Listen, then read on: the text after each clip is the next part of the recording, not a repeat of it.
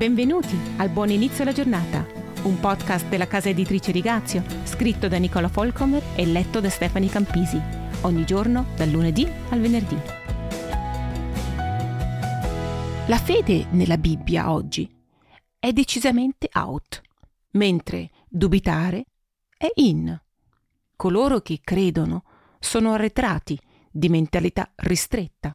Chi dubita è il coraggioso, l'autentico che osa dire quello che sente e sfidare Dio. Chi invece vuole servire il Dio vivente della Bibbia con riverenza e rispetto e prendere sul serio la sua parola, può aspettarsi, nel migliore dei casi, sguardi di superiorità e disprezzo. E nel peggiore dei casi, nei paesi in cui i cristiani sono perseguitati, spetta una pena detentiva o addirittura la pena di morte. Non tutti riescono a sopportare questa pressione. Se voglio completare la mia corsa come vero cristiano, il mio desiderio di fare la volontà di Dio deve essere più forte della paura di ciò che la gente pensa di me. Nel mezzo dello stress della vita quotidiana, dimentichiamo spesso che una feroce battaglia per le nostre anime si svolge 24 ore su 24. Ci sono poteri che fanno di tutto per impedire che il seme della parola di Dio metta radici nei nostri cuori. Gli stormi di uccelli simbolici sono impegnati giorno e notte a strappare la parola seminata e a renderla inefficace. Proprio questo fatto è una dimostrazione della potenza e importanza della parola di Dio. È stata inviata per portare a compimento l'obiettivo di Dio, Vedi Isaia 55, 11. Non c'è da stupirsi che un oppositore militante voglia con tutte le sue forze impedire che le persone siano influenzate e plasmate dalle informazioni contenute in questo libro.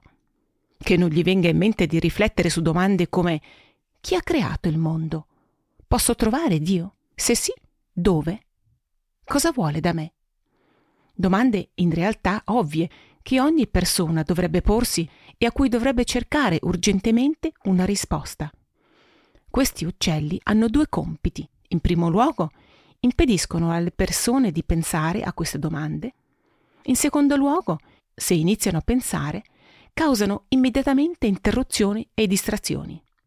Il fatto che ci sia una cospirazione così forte nel mondo spirituale per tenermi lontana dalla mia Bibbia dovrebbe rendermi ancora più vigile e determinata a lavorare il terreno nel mio cuore con diligenza, in modo che il seme abbia la possibilità di mettere radici e diventare una parte permanente dei miei pensieri e delle mie azioni.